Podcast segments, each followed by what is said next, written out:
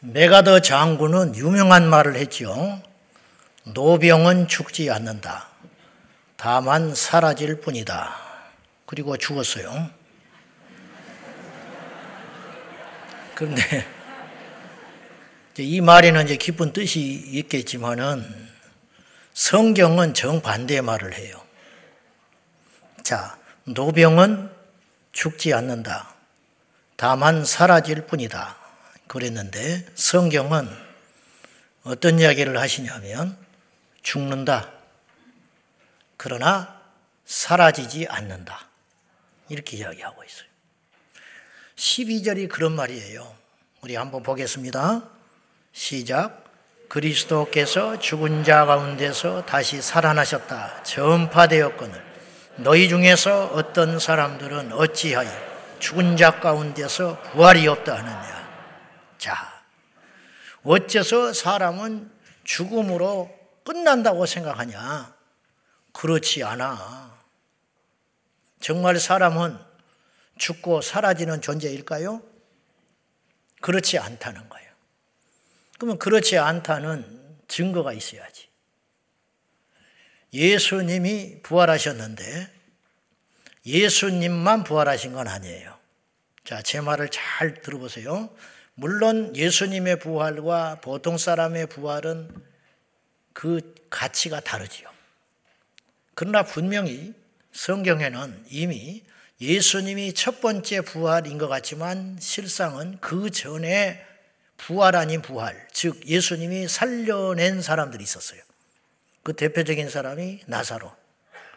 나사로는 알다시피 죽어가지고 돌무덤에 들어가서 나흘이 지나서 냄새나고 있었어요.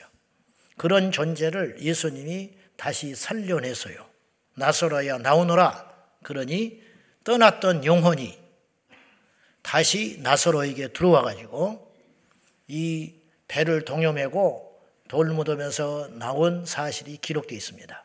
물론 그 부활은 마지막 때에 주님 오셨을 때 있을 완전한 부활이 아니었기 때문에 다시 죽었어요. 늙어서. 늙어서 죽었는지 병들어 죽었는지는 모르나 죽었어요. 그리고 그것만 부활이 있는 게 아니고 예수님이 십자가에 달리신 사건이 워낙 큰 사건이기 때문에 묻혀 있어서 그렇지 예수님이 십자가에 죽으실 때 놀랍게도 부활한 사람들이 있었어요. 마태복음 27장에 그 기사가 나와요.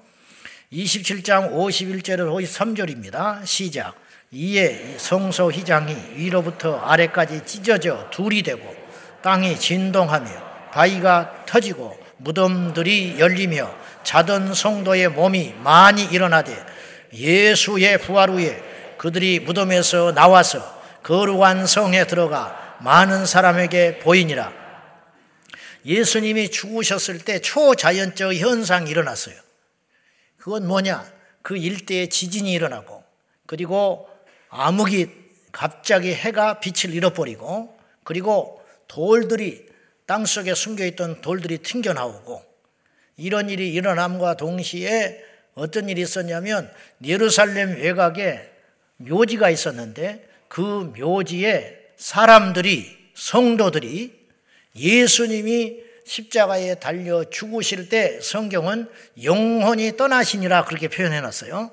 몸에서 예수님의 영혼이 3일간 잠시 떠났을 때에 떠나갔을 때에 무덤에서 예수님을 믿고 잠을 자던 성도들의 몸이 살아났다는 거예요. 살아나가지고 무덤에서 3일을 대기해요. 그리고 예수님이 부활할 때에 맞춰서 이들이 일어나가지고 거룩한 성으로 들어갔다고 표현해 있는데 이 거룩한 성은 천국이 아닙니다. 현대어 성경에 보면 예루살렘으로 들어갔다고 표현을 했어요. 그러니까 눈에 보이는 이스라엘의 수도 예루살렘 성으로 그들이 다시 살아나가지고 이 육체를 입어서 나사로처럼 자기들의 집으로 고향으로 들어갔다라는 뜻이에요. 얼마나 놀라운 일이에요. 그리고 그들은 또 언젠가 시간이 흘러 죽었겠지요. 성도들은 그렇게 살아났다는 거예요. 제가 무슨 말씀을 드리려고 하는 거냐면 예수님이 당연히 부활했음과 동시에 우리 모든 인간도 다시 부활한다 그런 뜻이에요. 오늘 고린도서는 그걸 이야기하고 있어요. 어째서 사람이 죽으면 끝난다고 생각하냐? 다시 살아난다. 그걸 어떻게 믿습니까? 예수님이 이미 살려냈지 않냐?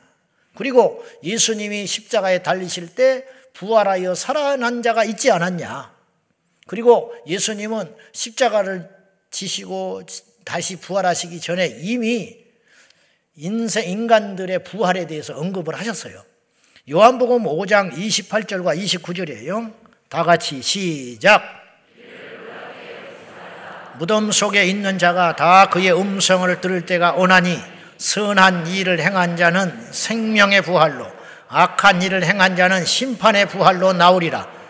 놀랍게 여기지 말아라. 의심하지 말아라. 이런 일이 안 일어난다고 말하지 말아라. 다 그의 음성을 들을 때가 오나니 이건 예수님의 재림을 말하는 거예요. 초림은 모두의, 모두가 음성을 들을 수 없었어요. 그러나 왕으로 오신 예수 그리스도는 천상의 천사장의 호령과 나팔 소리와 함께 공중에서 모든 인류를 향하여 영광을 취하시며 임하실 거예요. 그때 모든 인류가 그의 음성을 듣게 될 거라는 거예요.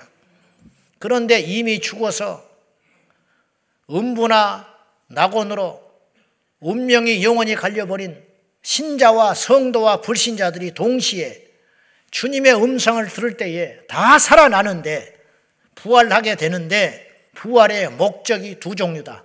부활의 차원이 다르다는 거예요. 하나는 한 부류는 생명의 부활로 천국 가기 위해서 부활하고 그러면 지금 죽은 사람들은 믿고 죽은 사람은 천국에 안 갔습니까? 엄밀히 따지면 낙원에 가 있어요. 어, 낙원에. 그럼 믿지 않고 지금 죽은 자들은 어디서 있습니까? 잠만 자고 있나요? 천만에 음부에 가서 고통받고 있어요. 음부에 있는 자들과 낙원에 있는 자들을 주님께서 다 다시 살려내 가지고 부활시켜 가지고 이것이 요한계시록 21장에 나와요. 바다도 죽은 자를 토해내고 그래서 모든 자들을 살려내 가지고 두 가지의 판결로 결판 내기 위하여 어린 양 예수께서 백보자의 심판에 앉으시사 한, 한 부류는 믿는 자들에게는 영생을 믿지 않는 자에게는 영벌 불못에 집어넣기 위하여 다 부활시킨다 이 말이에요. 천국에 들어가기 위한 부활을 생명의 부활이라고 하시고 지옥에 들어가기 위한 억지 부활을 심판의 부활이라고 했어요. 여러분 너무 잔인하지 않아요? 하나님이 무섭습니다. 하나님이 지옥에 보내기 위해서 살려낸다는 거예요. 얼마나 잔인한 부활입니까? 그러나 성경은 그 부활이 있을 것이라고 분명히 이야기하고 있어요. 마치 어떤 흉악한 범죄자가 여러 사람에게 피해를 주고 죽이고 자기도 죽어버리려고 자결을 했는데 안 죽었어. 숨이 살아있어요. 그러면 죽도록 두지 않아요. 그 사람을 강제로 살려낸다고. 혀를 깨물어서 죽어버릴까봐 혀를 묶어놓고 손, 발을 묶어놓고 자해하지 못하게 피 같은 세금을 들여가지고 억지로 그 흉악범을 살려낸다니까요. 그리고 기어이 재판장에 세워요. 그리고 사형을 다시 언도하는 거예요. 네 손으로 죽어서는 안 된다는 거예요. 너는 국가의 심판을 받아서 죽어야 된다는 거예요. 마치 이와 같아요. 음부에서 충분히 고통받고 있는 영혼을 다시 살려내 가지고 지옥에 보내기 위해서 심판의 부활로 살려낸다. 얼마나 무서운 일입니까? 다시 말해서 모든 인간은 죽음으로 끝나는 존재가 아니라 죽어서 없어지는 것 같지만 죽지 아니하고 다시 부활을 지금 기다리고 있다라는 사실을 기억해야 된다. 이런 뜻입니다. 그렇다면 이런 하찮은 죄인된 인간도 부활을 하는데 하나님이신 예수님이 부활을 한다는 것이 무엇이 이상한 일이냐? 이것을 이야기하고 있는 거예요, 성경에는. 그러면 예수님이 만약에 부활하지 아니하시고 십자가에서 죽음으로 끝나버렸다면 우리는 어떤 지금 현실에 직면해 있을 것인가? 이거에 대한 이야기를 성경은 조목조목 이야기하고 있습니다. 깊게 생각할 필요도 없고 의심할 이유는 더더욱 없어요. 우리가 억지로 믿을 필요도 없고요. 잘 논리적으로 어느 성경을 보면서 따져보면 됩니다. 첫째, 예수님이 부활하지 아니하고 십자가에 죽기만 하셨으면 어떤 일이 생기는가? 우리의 믿음은 헛것이 됩니다. 자, 14절입니다. 시작. 그리스도께서 만일 다시 살아나지 못하셨으면 우리가 전파하는 것도 헛것이요. 또 너희 믿음도 헛것이며 전파, 전도, 전도할수록 사기꾼이 된다는 거예요. 전도할수록 사기꾼이다. 기도할수록 어리석은 자예요. 예배 드릴수록 교회 와서 봉사하고 수고하고 나는 사기를 치는 사람이에요. 예수님이 십자가에 죽기만 하시고 부활하지 않았으면 믿음이 헛것이라니까요. 이 설교가 거짓말이 된다는 거예요. 여러분이 아무리 열심히 믿어도 여러분이 제대로 믿는 것 같고 정성을 다하고 여러분의 생명을 드린다 할지라도 우리의 믿음의 대상이 이미 자격을 상실한 신이 아니기 때문에 우리의 믿음이 헛것이다. 그런 뜻이에요. 말 되는 소리죠? 여러분, 지금 이 세상은 그들의 믿음의 행위는 절실하고 우리보다 더 탁월하고 열심인 것 같지만 그들의 믿는 신앙의 대상이 거짓 신이기 때문에 그들의 믿음이 가짜인 사람이 이 세상에는 수두룩해요. 문선명을 신으로 믿었어요. 통일교에서. 그들은 진지하게 믿습니다. 박태선을 한때 신으로 믿었어요. 동방의 감남나무라고 큰소리 쳤어요. 그가 손발 씻은 물을 먹으라고 그랬어요. 낫는다고. 거짓말 같지요? 근데 낫는 사람이 있었어요. 신기하지 않아요? 정명석, 만 명을 성폭행한다는 거예요. 근데 정명석이, 정명석 집단의 JMS에 빠진 사람이 다 어리석어 보이지만 그 중에서도 병난 사람이 있어요. 그래서 미혹돼서 들어가 있는 거예요. 안상홍, 하나님의 교회의 창설자, 그는 안식계에도 들어갔다가 박대선 교, 교리에도 가서 흠치했다가 그랬다가 그걸 전부 짜집게 해가지고 자기 교리를 만들어서 신흥 종교를 만들었어요. 그것이 하나님의 교회. 우리 옆에도 있어요. 안상홍을 교주로 삼는. 근데 그들이 신으로 믿는 안상홍, 그들은 찬송을 이렇게 부른다고 그래요. 안상홍 찬양, 안상홍 찬양 한다. 우리는 웃지요. 그러나 그들은 진짜 안상홍을 신으로 믿고 찬송하고 있어요. 울면서 찬송해요. 울면서 기도해요. 근데 그들이 신으로 믿는 안상홍은 1985년 칼국수 먹고 뇌출혈로 죽어버렸어. 그래서 경상남도 양산 석계공원에 그의 본처 옆에 묻혀 있어요, 지금. 그리고 그의 후처였던 장길자는 하나님 어머니가 됐어. 남편이 하나님이니까 부인은 하나님 어머니가 되는 거지. 그러니까 지금 하나님 어머니로 살아 있어요. 그래서 장길자를 신으로 모시고 있어. 그들 안에도 기적이 일어나요. 그들이 진지하게 전도합니다. 이 길거리에서 나와 있어요. 우라통이 터질라고 그래요.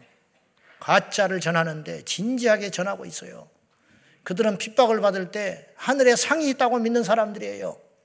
신천지는 서울역 앞에 그리고 대도시 앞에 강남 사거리에서 띠를 두르고 활짝 웃으면서 이만희 교리를 전파하고 있어요. 그들은 진정 진, 진지하다니까요.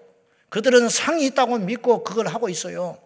그러나 그들이 어리석고 잘못된 이유는 그들이 신앙하는 그 신의 대상이 하나님이 아니라는데 결정적인 문제가 있는 거예요. 그러니까 너무 불쌍하지요. 우리도 마찬가지로 우리는 예수 그리스도를 믿는데 예수님이 만약에 부활하지 아니하고 그들처럼 허망하게 죽어버림으로 끝났다면 우리의 믿음이 헛것이 된다 이런 뜻이에요. 그러나 우리의 믿음은 결코 헛것이 아니다. 그 이유가 무엇이냐? 그분이 살아나심으로 우리에게 증명해 주셨다 이런 뜻이에요. 그러므로 우리에게는 또한 무엇을 가르쳐 주고 있느냐 면 우리의 믿음이 결코 헛것이 아니고 참된 것이라면 우리의 이 믿는 믿음이 진짜라면 우리가 어떤 고난과 시련과 그리고 의문점이 일어난다 할지라도 낙심할 필요가 없다 이런 뜻이에요. 무슨 말입니까? 선교사가 사고 나서 죽습니다. 초신자가 교회에 와가지고 믿음이 막 생겨가지고 열심히 다니려고 하는데 교회 오는 중에 교통사고가 나가지고 문제가 생겨요. 그 하나님이 왜 이렇게 하느냐 이 말이에요. 고3 아이가 믿음을 지키기 위해서 학원도 안 가고 주일 예배를 드리기 위하여 친구들한테 손가락질을 받으면서 꼬박꼬박 예배 드렸어요. 대학을 가기 위해서 그런 게 아니라니까요. 하나님께 이쁨 받아서 출세하기 위해서 그런 게 아니고 진짜 순전한 믿음으로 그렇게 고3을 보냈어요. 근데 시험 보는 날 평소보다 못 봐버렸어. 이런 일이 부지기수로 우리 주변에서 일어나고 있어요. 이럴 때 우리는 낙담하기가 쉽습니다. 여러분, 그런 일이 일어날 때 우리의 믿음이 거짓이 아니고 진정한 것이라면 그런 어떤 일도 우리를 시험에 빠지게 할 수 없다. 왜? 우리의 믿음은 참된 것이기 때문에 설령 내가 지금 이 자리에서 죽는다 할지라도 우리가 시험 들거나 의문점을 가질 필요가 전혀 없는 것이 바로 우리가 믿는 예수 그리스도가 참 하나님이시고 그분을 믿기만 하면 우리는 천국의 보상을 받기 때문에 이보다 확실한 증거와 약속이 없기 때문에 우리의 믿음은 결코 헛된 것이 아니라고 성경은 이야기하는 거예요. 두 번째로 예수님께서 십자가에 죽기만 하시고 부활하지 않았으면 우리의 죄는 해결받지 못합니다. 자, 17절 말씀이에요. 시작. 그리스도께서 다시 살아나신 일이 없으면 너희의 믿음도 헛되고 너희가 여전히 죄 가운데 있을 것이요. 예수님이 십자가에 죽으신 것은 우리 인류를 위한 죄의 해결을 하기 위해서 죽으신 게 맞아요. 근데 아무리 우리의 죄를 해결하고 싶어서 희생을 하고 죽으셨다 할지라도 그분이 아까 말한 대로 자격이 없었다면 무효인 거예요. 무효. 석가모니도 인류를 구원하고 싶었어요. 그래서 고민을 엄청 한 분입니다. 공자도 자기가 사는 그 시대에 깊은 고민을 안고 다른 사람은 출세할 거, 다른 사람은 먹고 마실 거, 오직 자기 배만 생각하고 있을 때 특별한 해안을 가지고 인류의 이 불행의 문제를 해결해 보려고 애쓴 사람들이 제법 인류사에는 많이 있었어요. 그러다 보니 그들은 굉장히 차원 높은 고상한 삶을 살다가 갔어요. 그러나 의미 없었어요. 그들이 노력하고 애써도 인류 구원은 커녕 자기의 죄의 문제도 해결 못하고 죽었기 때문이에요. 즉, 자격이 없었어요. 제가 이렇게 비유를 한번 들어볼게요. 우리가 지금 감옥 안에 갇혀 있습니다. 근데 우리 중에 착한 사람이 있어요. 재수인데 좀 착해. 재수인데 힘이 세. 재수인데 좀 더 다른 사람보다 지혜로워. 그렇다고 해서 이 감옥에서 빼줄 수 있는 사람 아무도 없어요. 감옥 안에 든 재수가 나를 따르라 해봤자 웃기는 소리야. 너도 못 나가는데 우리를 어떻게 구원해? 근본이 다른 어떤 존재가 감옥 안에 있지 않은 어떤 존재가 외부에서 열쇠를 가지고 문을 열어준다면 믿을 수 있어요. 그래서 예수님은 이 땅에서 난 자지만 이 땅에서 난 자가 아니라 하늘에서 오신 자예요. 옥에서 태어난 자가 아니라 이런 뜻이에요. 그래서 요한복음 3장 16절에 하나님이 세상을 이처럼 사랑하사 독생자를 주셨으니 그랬어요. 원래 하늘 보호자에 계신 그분을 우리를 위해서 내어 주셨다 그랬어. 그분은 태어나셨다는 말도 맞지만 그분은 이 땅에 오신 겁니다. 철임도 오신 사건이에요. 태어난 것도 맞지만 이 땅에 오셨다니까요. 하나님의 아들로 오셨어요. 처음에 인간이었지만 하나님의 아들이 되어간 게 아니라 원래 태중에서부터 마리아의 몸을 빌려서 하나님의 아들 예수께서 오셨기 때문에 그분은 죄가 없으시고 흠이 없으시고 우리 인류의 죄를 성량할 자격을 갖추신 메시하다 이런 뜻이에요. 그래서 십자가에서 예수님만 죽은 게 아니고 죽으신 게 아니고 세 명이 같이 죽었잖아요. 양쪽의 강도도 같이 죽었어요. 예수님만큼 그들도 고통받았어요. 예수님만큼 그들도 아팠다고요. 그러나 그들의 죽음은 어떤 혈력도 없는 거예요. 그들은 그들의 죄 때문에 죽은 것이고 예수께서 십자가에 죽으신 것은 당신의 죄 때문에 죽으신 것이 아니라 바로 저와 여러분의 죄 때문에 죽어주셨는데 문제는 아무리 그렇게 주장하시고 그런 의미가 있다 한들 그분이 죽어버림으로 끝나버렸다면 그 말씀이 거짓말이 되는 것이기 때문에 자격 없는 자의 죽음이 된다 이런 뜻이에요. 그런데 그분이 친히 다시 살아나심으로 인하여 그분이 스스로 하나님의 아들 메시아, 하나님의 아들 예수이신 것을 즉 인류의 죄를 구속할 분명한 자격과 권세가 있음을 스스로 증명하셨다 그 말입니다. 그러므로 그를 믿는 자마다 믿음이 참된 것이고 그 믿음이 참된 것이기 때문에 구원함을 얻어 생명의 부활에 들어갈 수 있게 된다 이런 뜻이에요. 다시 한번 여러분에게 부탁드리는데 제발 사망의 부활을 위해서 다시 살아나지 말고 생명의 부활로 다시 소생하는 저와 여러분 되시기를 예수님의 이름으로 축원합니다. 그렇다면 마지막으로 예수님이 부활한 것도 알겠고 나의 죄를 위해서 성량하신 것도 알겠고 다 알겠는데 그럼 우리는 어떻게 살아야 되냐 이 말이에요. 예수님 부활하셔서 부활하셔서 오늘 부활절날 그냥 계란이나 먹고 감사하다 그런 걸로 끝나는 것이 아니라 실제적으로 예수님이 십자가에 죽으시고 다시 살아나셨다면 이제부터 우리의 삶은 어떻게 변해야 되느냐 하는 것이 이번에 입교 세례식을 하면서 제가 문답을 해 보았습니다. 다른 때도 그렇지만 이번에 문답은 특별히 저에게 큰 감동이 됐어요. 이분들이 하나같이 또렷하게 나를 쳐다보고 분명하게 신앙 고백을 했어요.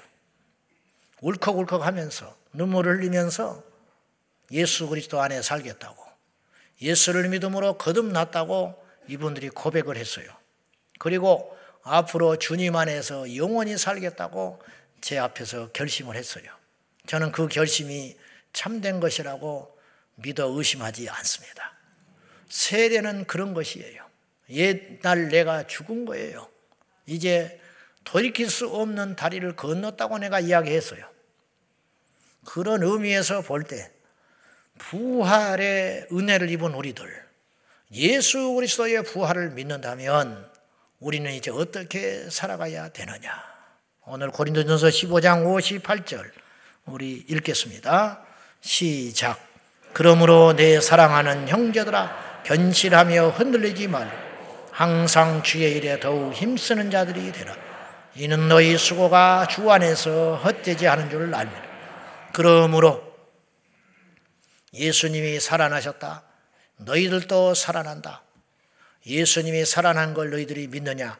그렇다면 그 부활을 믿는다면 이제부터는 이렇게 살아라. 첫째, 견실하거라.